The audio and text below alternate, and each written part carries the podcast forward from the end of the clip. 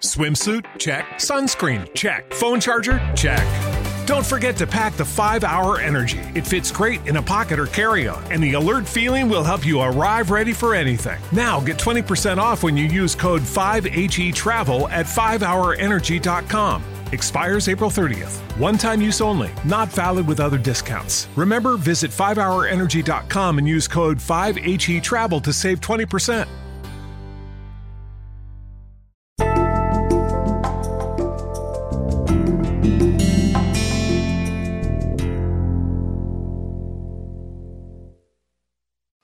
Hello, everyone. Welcome to our text class. And uh, before we get started, what I'd like to do is just, let's just take a few moments to just go within wherever we've been. You know, maybe we just rushed to this. Maybe we just clicked on it, wherever we are.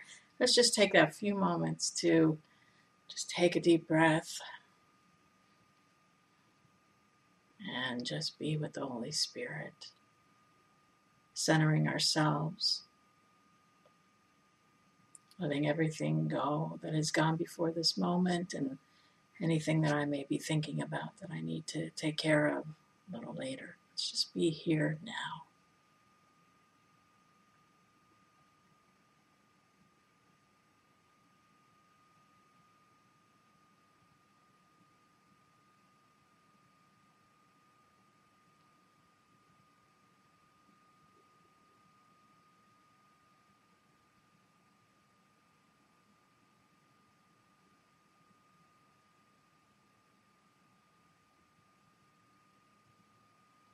Holy Spirit, all we need is an instant to join with you, to be with you. And so be with us on our journey through the text and what sections we cover today. Let your wisdom shine through, and may it always bring us peace. And continue to remove the blocks to the awareness of love's presence. Amen. So here we are, we're session three. Uh, this week we will be looking at chapter one, section seven, through chapter two, section four. So we have about five sections we'll be looking at today. So we'll be starting off on page fifteen, since we're still early on, right? We're just beginning here. So page fifteen, we'll be starting with uh, section seven, the distortions of miracle impulses. So let's take a look at this here. Uh, once again, we're just kind of pulling out the highlights, the keys to each of these sections as an overview for this week. And certainly you want to take that time at home to read it, journal about, do whatever you uh, feel guided to do with the readings uh, at home. And so we're looking at this first paragraph here. He's saying that um, hmm, the physical impulses are misdirected miracle impulses. And he says, all real pleasure comes from doing God's will. So this is kind of shielded a little bit here. I know in the original text, it's actually talking about sex and things similar in that, yes, yes it is. Let's blush about it. That's what he's talking about here. Physical impulses are misdirected miracle impulses. So just even if we think about that, anything, you know, besides sex, think about that chocolate or that cheesecake or that vacation, you know, something that I think's going to bring me pleasure. It's really, ah, oh, I really want a miracle instead. I really want to know the truth about myself instead. I think these things outside of me, whether it's bodily contact or food or, or whatever it may be, maybe we have an addiction, that sort of thing. We think that's going to uh, make us whole, make us complete. But then it goes on, it says, all real pleasure comes from doing God's will. And so when we're confused, we can ask, well, what is your will for me, God? And so he says, do not deceive yourself into believing that you can relate in peace to God or to your brothers with anything external. That's the last sentence in that paragraph, sentence seven. So there's, uh, you know, we, we think that we can uh, be with other people. You know, oh, I think I'm going to go on vacation with a group of friends. I'm going to go out to dinner. I think that's where the connection is. And if I don't go and do that, oh, go out to dinner with, with, with, with my friends, I think, oh, I'm missing something. There's something missing. And the thing is, is the connection is there in the mind. It's not outside of us in any way, like, oh, I have to give people a hug, or I have to, you know, be in the same room with them in any way. And then he goes on, next paragraph here, child of God, you were created to create the good, the beautiful, and the holy, and not the good, bad, and ugly, as Clint Eastwood taught us, right? You were created to create the good, the beautiful, and the holy. Don't forget this, he says. Keep this in mind. The love of God must still be expressed through one body. Okay, so he's saying, yeah, you're still going to be expressing, but as we'll keep learning as we go on, is that the body is a means of communication. It's not it. It's not the it, I T. It's just a way that I can utilize to express, hey, I love you.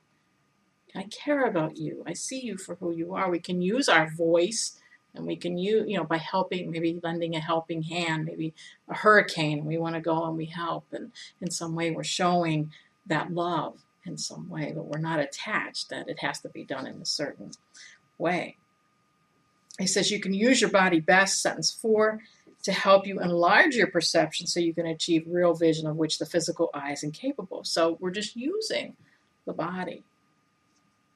And then he talks about fantasy. It's an attempt to control reality according to false needs. Well, we all have all kinds of fantasies going on in our mind. You know, um, oh, well, if I would have said this differently to so-and-so, well, then, you know, then this would have happened, and that would have happened, and this would have happened. Or if I would have taken the job that I turned down, and blah, blah, blah.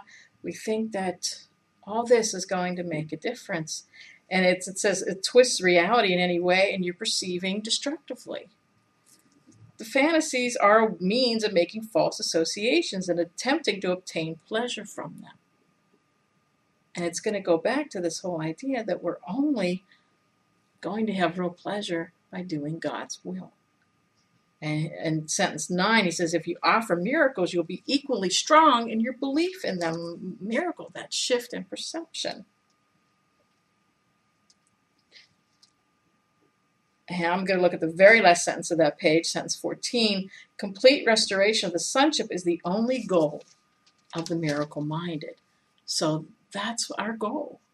Complete restoration, complete oneness is our goal in doing this. So here we go. We turn the page, uh, page sixteen, top of the page. He said, this is a course in mind training. All learning involves attention and study at some level. He says some of the later parts of the course rest too heavily on these earlier sections not to require their careful study. He says you need them for preparation.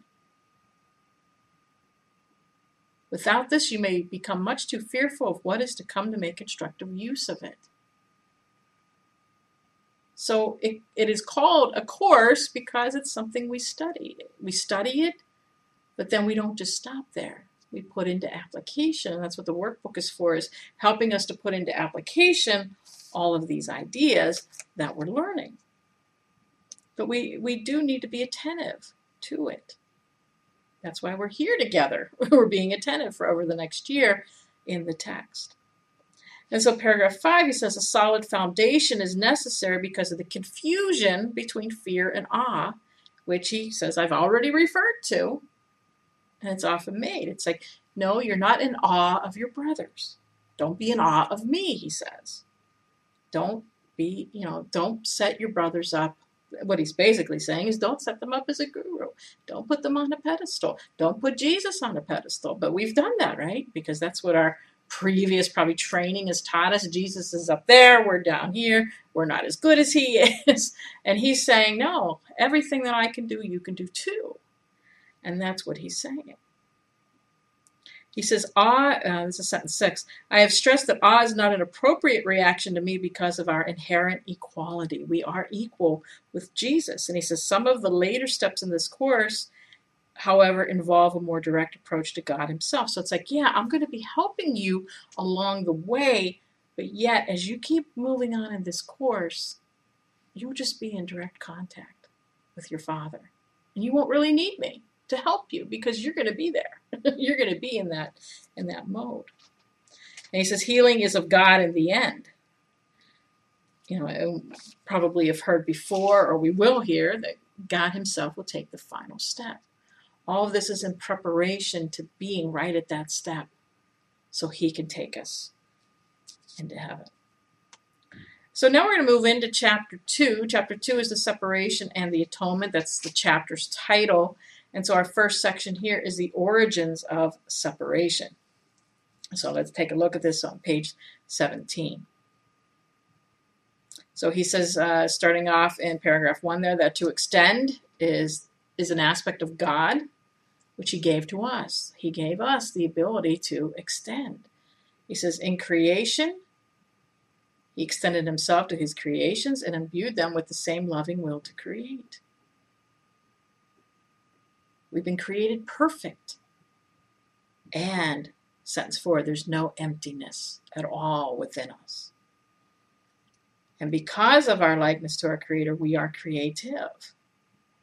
And we can't lose that ability to be creative. Now, this isn't saying you go out and you're painting paintings and you're doing all kinds of sculpture and that sort of creativity. Creativity is extending love. And so if we look at uh, sentence seven, I have it marked over, that's why I can't see what number it is. The inappropriate use of extension or projection occurs when you believe that some emptiness or lack exists in you and that you can fill it with your own ideas instead of truth. And so we start seeking outside of us to fill up a hole that we think is there that really isn't there. And so let's look at these steps then that he's talking about here. And there's a process here. He says, first you believe that what God created can be changed by your own mind. So right away we're saying, well, God didn't create me whole. I need to have love, or I need to have money, or I need to have whatever it is, a relationship, whatever it is that I need. I'm saying, God, you don't know what you're doing. You didn't create this. We think we can change what God created. Second, you believe that what is perfect can be rendered imperfect or lacking. Same sort of thing. So God created something perfect, and we're saying, oh, no, it's not perfect. Look, it's crooked. Look, look at it. It's It needs to be adjusted right here. Let's adjust it, because it's not, it's not correct what he did. I know better. Third, you believe that you can distort the creations of God, including yourself. Yeah. Well, here, let me get in there. Let me let me do some remodeling work, God, because you didn't do enough. Fourth, you believe that you can create yourself and that the direction of your own creation is up to you. Well, here we go. This, this is where our whole personality has come in, because we thought we can create our own identity. We've masked who we really are. And he says these related distortions represent a picture of what actually occurred in the separation, or the detour into fear. None of it existed beforehand. We didn't think that way beforehand. We were all one. We weren't split into all these fragments of all these different people that we seem to see out here in the world. There was only the oneness. There was only the sun.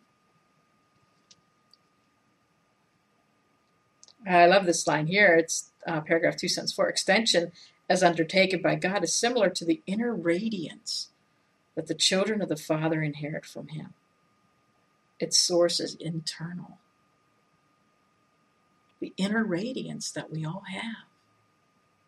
That is what God created. And then he says in eight that he, this requires God's endowment of the Son with free will. So we were given free will, because all loving creation is freely given in one continuous line in which all aspects are of the same order.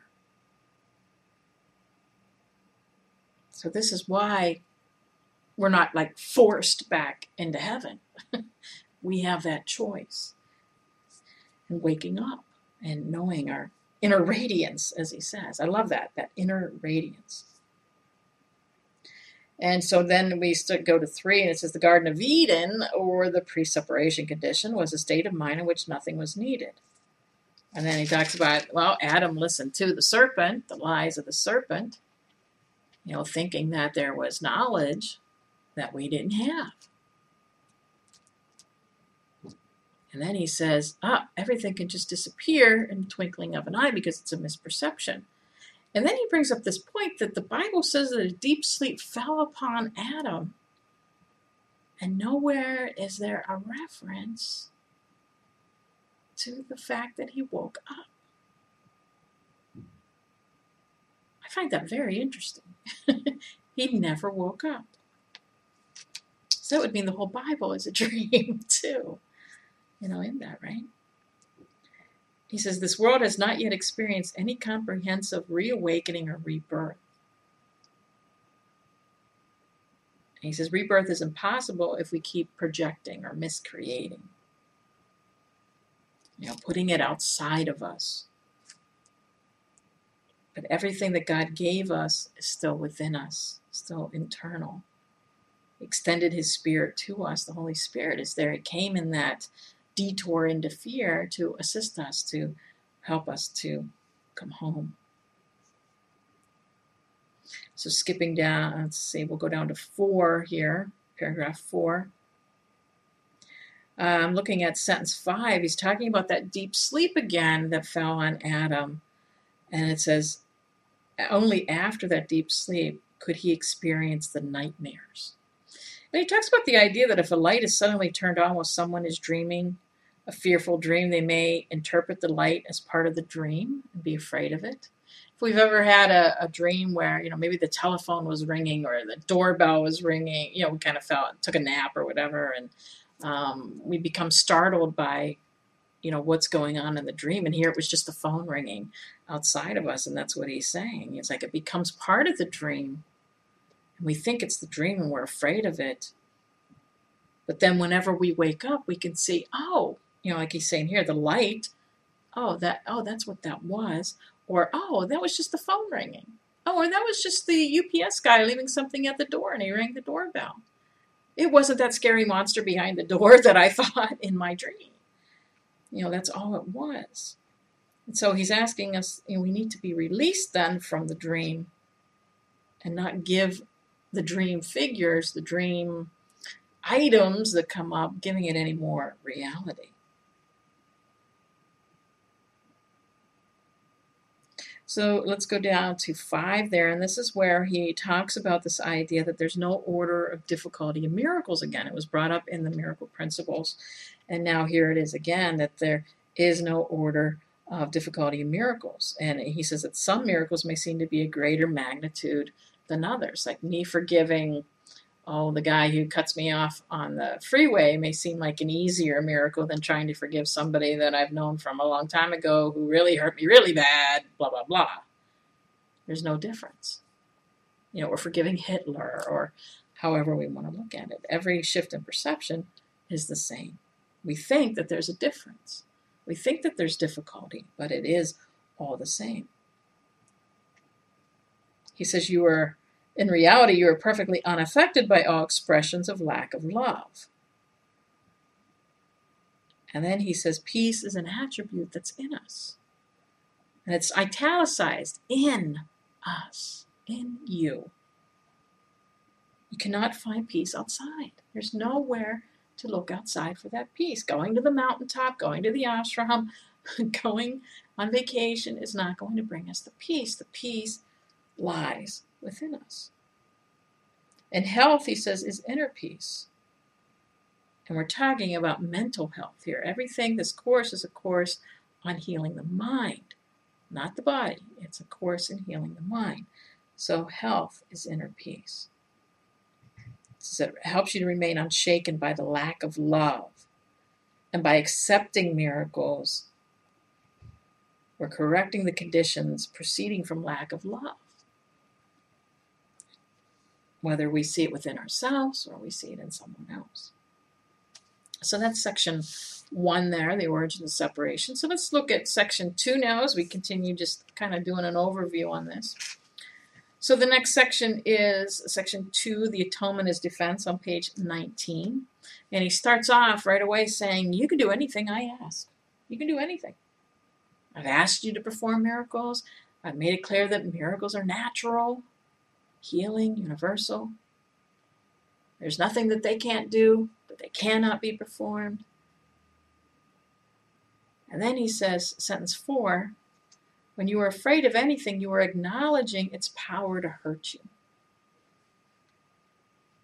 So even take a moment right now and let come to mind something that you're afraid of, that you're afraid is going to hurt you. Whatever it may be. You know, is it I don't have enough time to finish a project? I'm running out of money. I need a job. I need a relationship. Whatever that may be. What he's saying is that when you fear it, you're giving it power over you. So I'm giving the la- what I perceive as a lack of money, I'm giving that power over me. Or a lack of a relationship. Or lack of time. I'm giving that power over myself. He says, remember that where your heart is, there is your treasure. You believe in what you value. So if you're afraid, you are valuing wrongly. I'm paying attention to the fear. I'm holding on to that fear. I'm allowing that fear to stand in the way of what I could really have. And what can I really have? I can have peace instead of this, if we refer to one of the workbook lessons, right? Your understanding will then inevitably value wrongly, and by endowing all thoughts with equal power, will inevitably destroy peace. So the more we stay with that fear, we're not going to have peace at all. And jumping down, he's saying, oh, well, that's what the Bible talks about, the peace of God, which passeth understanding. He says the, this peace is totally incapable of being shaken by errors of any kind. So when we're in with the peace of God, nothing can shake us. All these things, all these perceived lacks that we've had cannot disrupt us in any way because, wow, we're centered with God. We're there. And it says it denies the ability of anything not of God to affect you. This is the proper use of denial. It's not used to hide anything, but it's used to correct the error. And it brings all the errors to the light. And this is where we talk about this idea of true denial as we move on to the next paragraph there. You can and should deny any belief that error can hurt you. And that's what we want to deny. It's not a concealment, but a correction.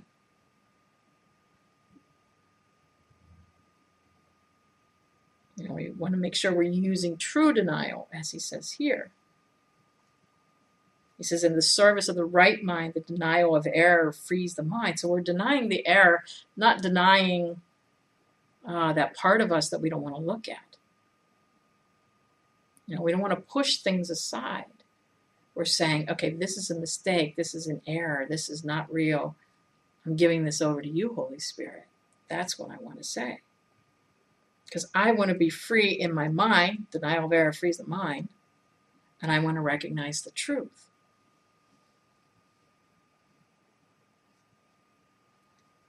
And then he's going on, uh, I'm in three now, uh, about mid-paragraph five, the real questions are, what do you treasure and how much do you treasure it? So I'm looking at everything, you know, reflecting within myself. What is it that I treasure? Do I treasure fear? Do I treasure judgment? Or do I treasure peace? Do I treasure love? That's where I want to head.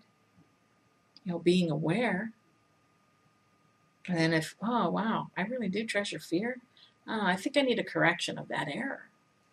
Because I really do want peace. Deep down underneath it all, we really do want peace. And so in paragraph four, then he starts to talk about the atonement. The atonement, the uh, undoing of fear, the, uh,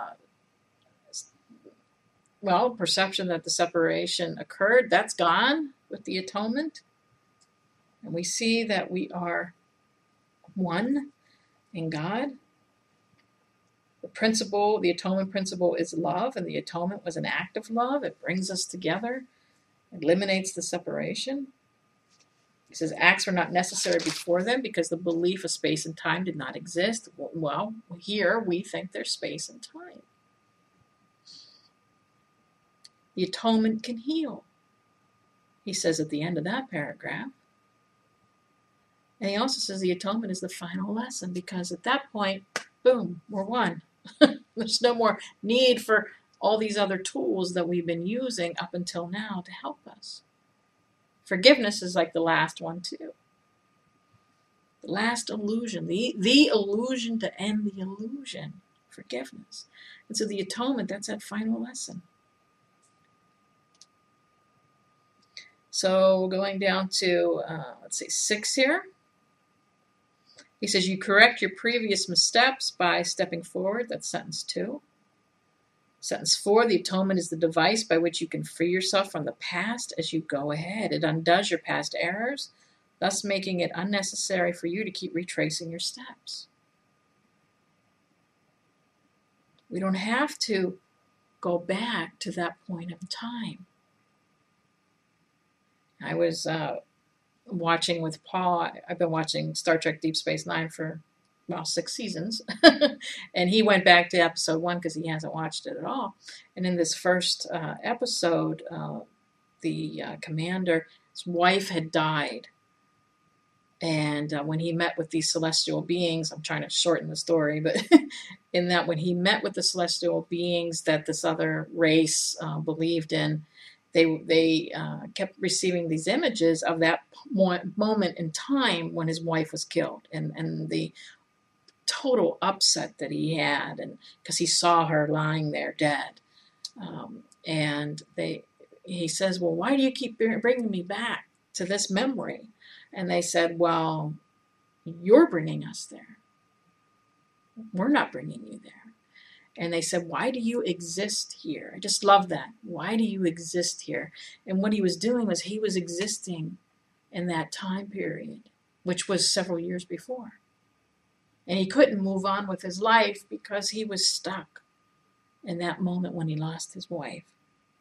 But see, that's what the atonement does. And actually, at the end of the show, he was able to kind of move past that point and, and let go of her. And that's what it does. It helps us to move past that pain, whatever it was that we had, brings us. He says it saves time.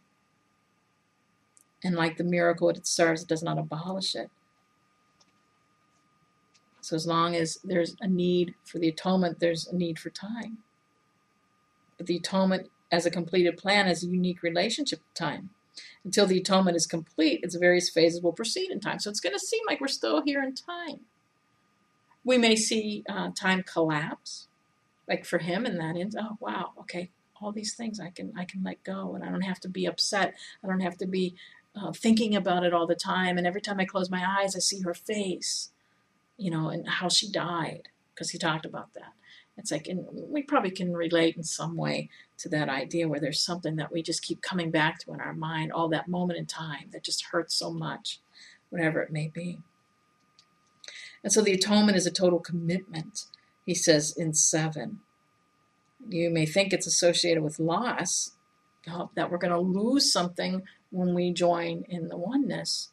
You know, we're going to think we, we're going to lose this little identity that we've created, who I am, my membership card, and everything, but it, it it's not.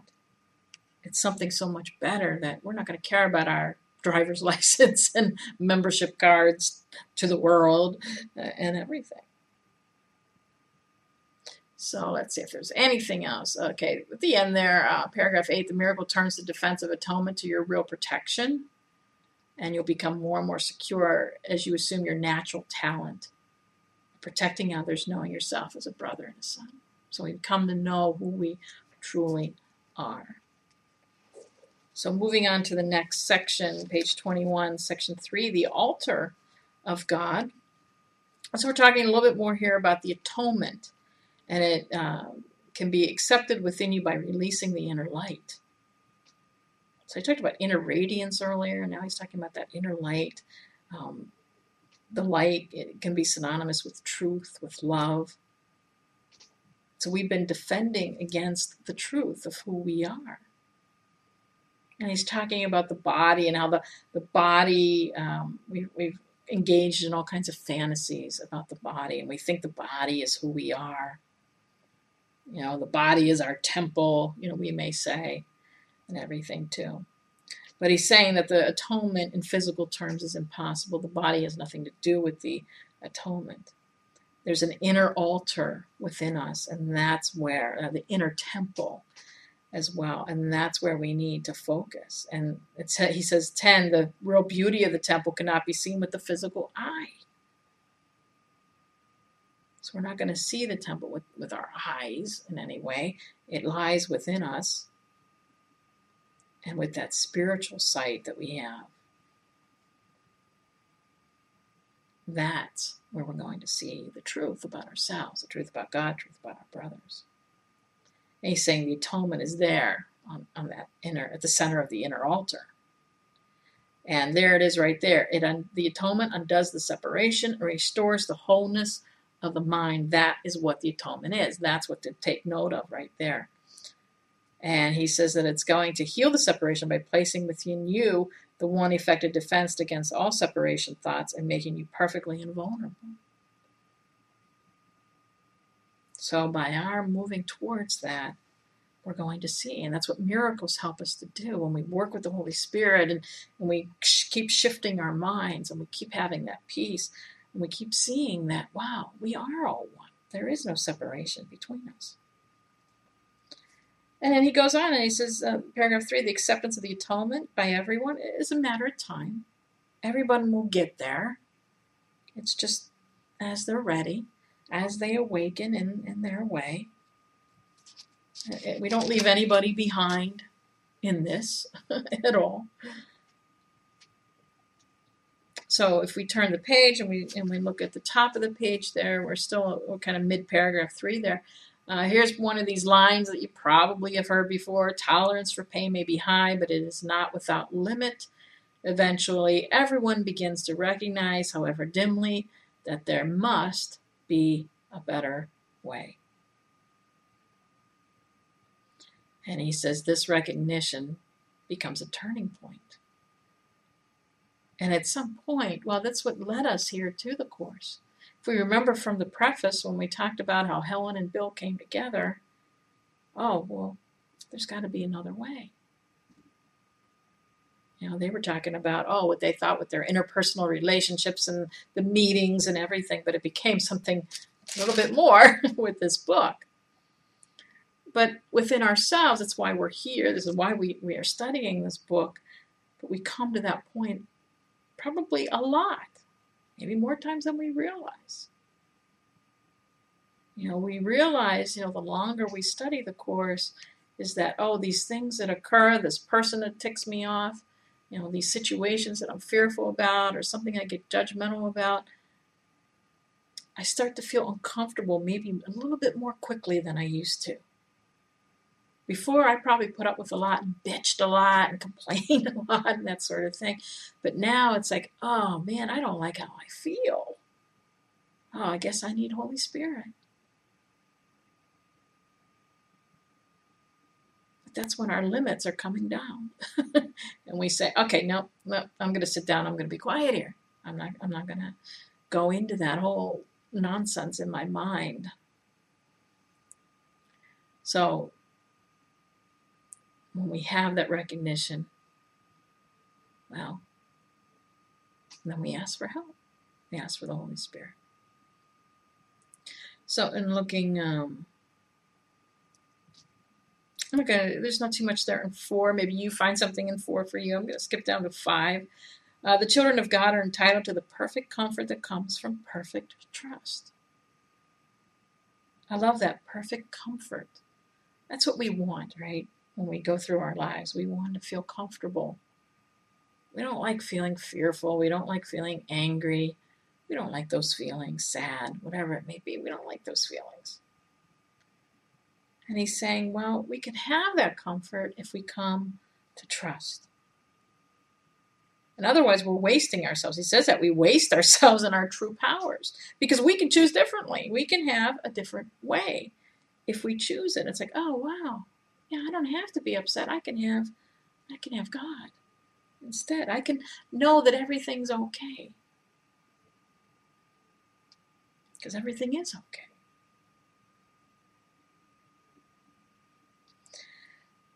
And he gave his peace. Sense eight, he gave them his peace so they could not be shaken and could not be deceived. And so whenever you are afraid, you are deceived and your mind cannot serve the Holy Spirit. And he says, this starves you but not by denying you your daily bread. Isn't that interesting? God is lonely without his sons and they are lonely without him. I think that sentence is just kind of used because we know what loneliness feels like. I don't think it really means that God is really lonely. Because if God is God and everything that says here in this course, I don't really think he would be lonely. I think it's kind of pulling on our heartstrings, kind of saying, oh, wow, yeah, I want to be with God. And so what he, I, I like this bit, though, where whenever you're afraid, you are deceived. We're deceiving about what power we do have, what truth we do know, and what we can have. And when we're in that place, no, we're not saying, oh, yeah, I do the course and I'm going to go to Holy Spirit. No, because we're stuck in the fear or the judgment or whatever it is that it is, that we're, you know, upset about. So it's like, I have the power. I am entitled to miracles. I have the power. So let's move on to our last section for today, uh, which is section four, Healing as Release from Fear, page twenty-three. And he says, our emphasis is now on healing. The miracle is the means, the atonement is the principle, and healing is the result. So the miracle helps us to get there. The atonement gets us there, and healing, wow, that's what we're gonna we're gonna have. And he says healing is not a miracle. The atonement, or the final miracle, so we can look at the atonement then as the final miracle. Kind of, boom, we're there, we're in the oneness. The, the miracles kind of help us along the way, getting glimpses of the oneness, getting glimpses of the truth. He says, and we don't understand healing because of the fear that we have. And so then as we go on in paragraph two there, he's saying that sickness or not right-mindedness is the result of level confusion. Now remember, we're talking about this isn't uh, a book on behavior or the body. This is about the mind. So any sickness we're talking about is the sickness in our minds where we've been so caught up in the fear and the judgment. And so he says it's the result of level confusion because it, it entails the belief that what is amiss on one level can, can affect the other level. So as he goes down, he says, well, the mind is capable of error. The body can act wrongly only when it is responding to misthought. The body doesn't create. And seven, he says the physical illness represents a belief in magic. And then nine, this error can take two forms. It can be believed that the mind can miscreate. miscreate in the body or that the body can miscreate in the mind. And it's an error to think that something that I thought of caused something out in my body. I'm afraid to step forward and so my foot hurts. Something like that. That kind of goes, uh, you know, in the other way with Louise Hay and, and people like that. But this is what he's saying. He says, when it's understood that the mind, the only level of creation, cannot create beyond itself, neither type of confusion need occur. And he says, paragraph three there, only the mind can create because spirit has already been created and the body is a learning device for the mind. That's all it is. The symptoms can shift and change. You know, I could be afraid to step forward and it could be my elbow. Or it could be a headache, or it could be whatever. It could be something for you, it could be something for you, it could be, you know, something totally different for everybody else. It's not totally connected. And really, when you look at Louise Hay, it always comes down to fear anyway. You're afraid of something. No matter what part of the body is, it's fear. So using the body as a way you know, as he says, is a learning device. He says learning devices. Okay, so first he's saying the body is a learning device, and he's saying learning devices are not lessons themselves. They're there to help us to facilitate learning.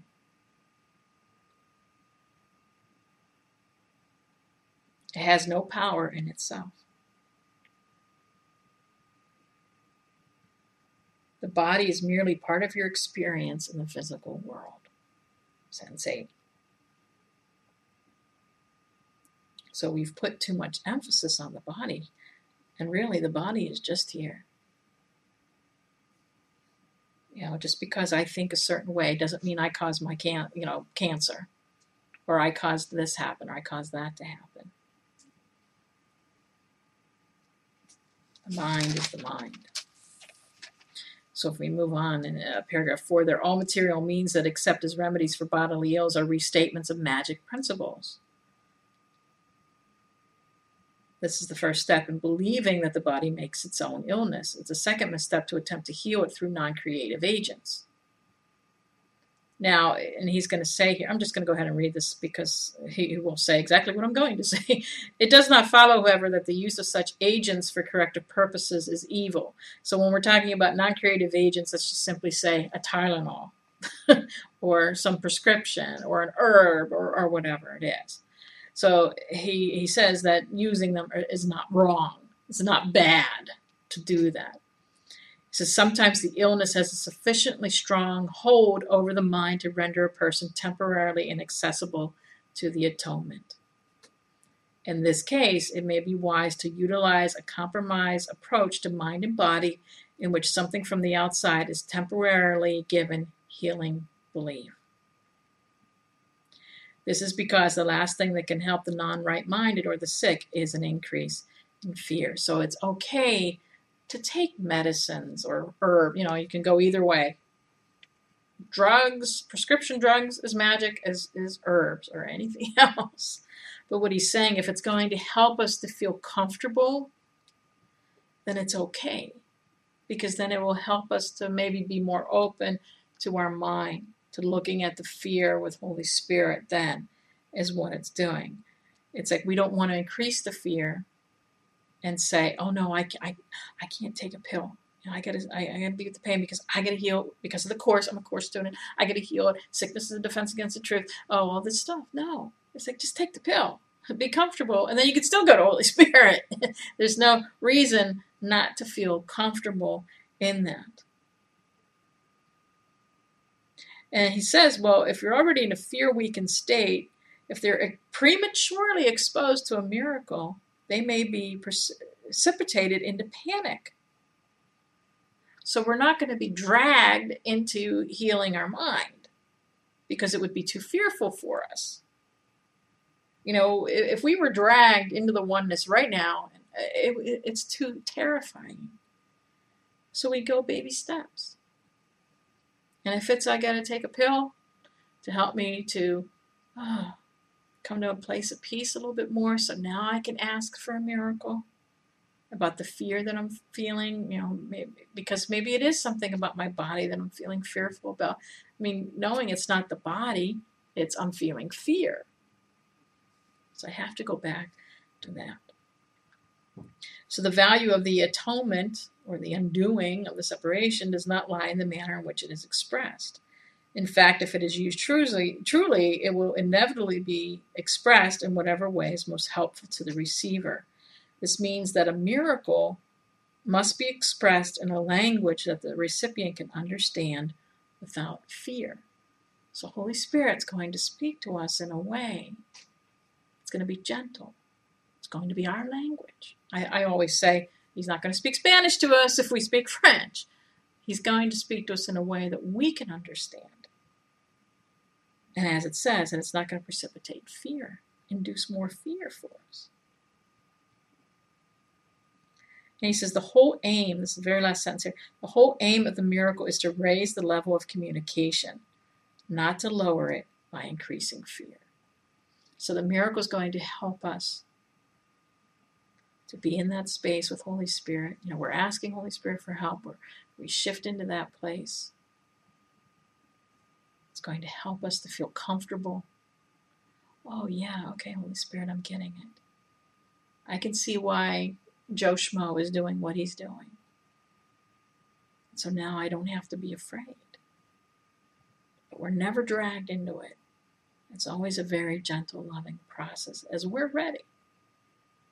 And that's what we need to remember, is as we are ready.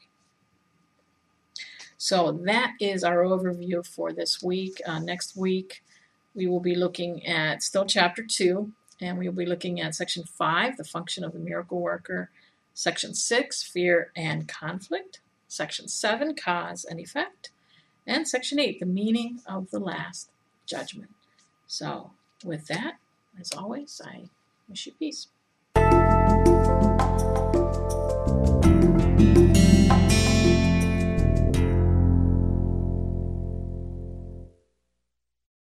Lucky Land Casino, asking people, what's the weirdest place you've gotten lucky? Lucky? In line at the deli, I guess? Aha, in my dentist's office. More than once, actually. Do I have to say? Yes, you do. In the car before my kids' P T A meeting. Really? Yes. Excuse me, what's the weirdest place you've gotten lucky? I never win and tell. Well, there you have it. You can get lucky anywhere, playing at Lucky Land Slots dot com. Play for free right now. Are you feeling lucky? No purchase necessary. Void where prohibited by law. eighteen plus. Terms and conditions apply. See website for details.